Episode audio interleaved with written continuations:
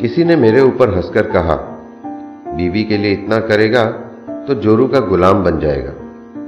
अगर इसके आगे हर बार झुका तो मर्द के नाम पर दाग लग जाएगा। जब तुझसे अपनी औरत ही बस में नहीं हो सके तो तू क्या मर्द बन पाएगा? मैं छोटे शब्दों में छोटा जवाब दे गया। मैं उसकी गलतियों पर मारकर मर्द न बन पाऊँ, पर उसको प्यार से समझाकर उसका दोस्त बन जाऊँगा। उसकी खुशी के लिए हर बार झुक जाऊँगा तो मर्द नहीं, उसका प्यार बन जाऊँगा। उसकी हर बातों को बड़े प्यार से सुन जाऊँ तो मर्द नहीं अपने पन का एहसास उसको हमेशा दिलाऊँगा।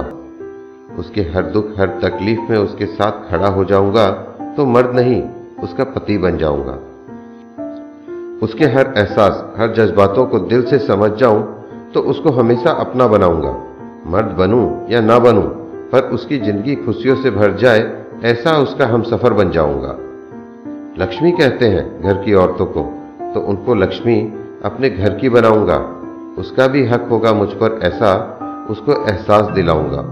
उसको मारकर मैं अपनी लक्ष्मी को कैसे रुसवा कर पाऊँगा? कभी सुना है कि भगवान को कोई मारता है तो मैं अपनी लक्ष्मी पर कैसे हाथ उठाऊँगा? मर्द की मर्दानगी कुत्तों में नहीं, शेरों में आजमाई जाती है। लड़की और औरत पर हाथ उठाकर तो बुजदिली कहलाई जाती है। घर की औरतों को दिल से समझकर तो मर्द की सच्ची शान कहलाई जाती है। दोस्तों रिस्पेक्ट ओमेन मर्दानगी औरतों पर हाथ उठाने से नहीं होती, औरतों का साथ देने से होती। है मेरी बात अच्छी लगे तो धन्यवाद।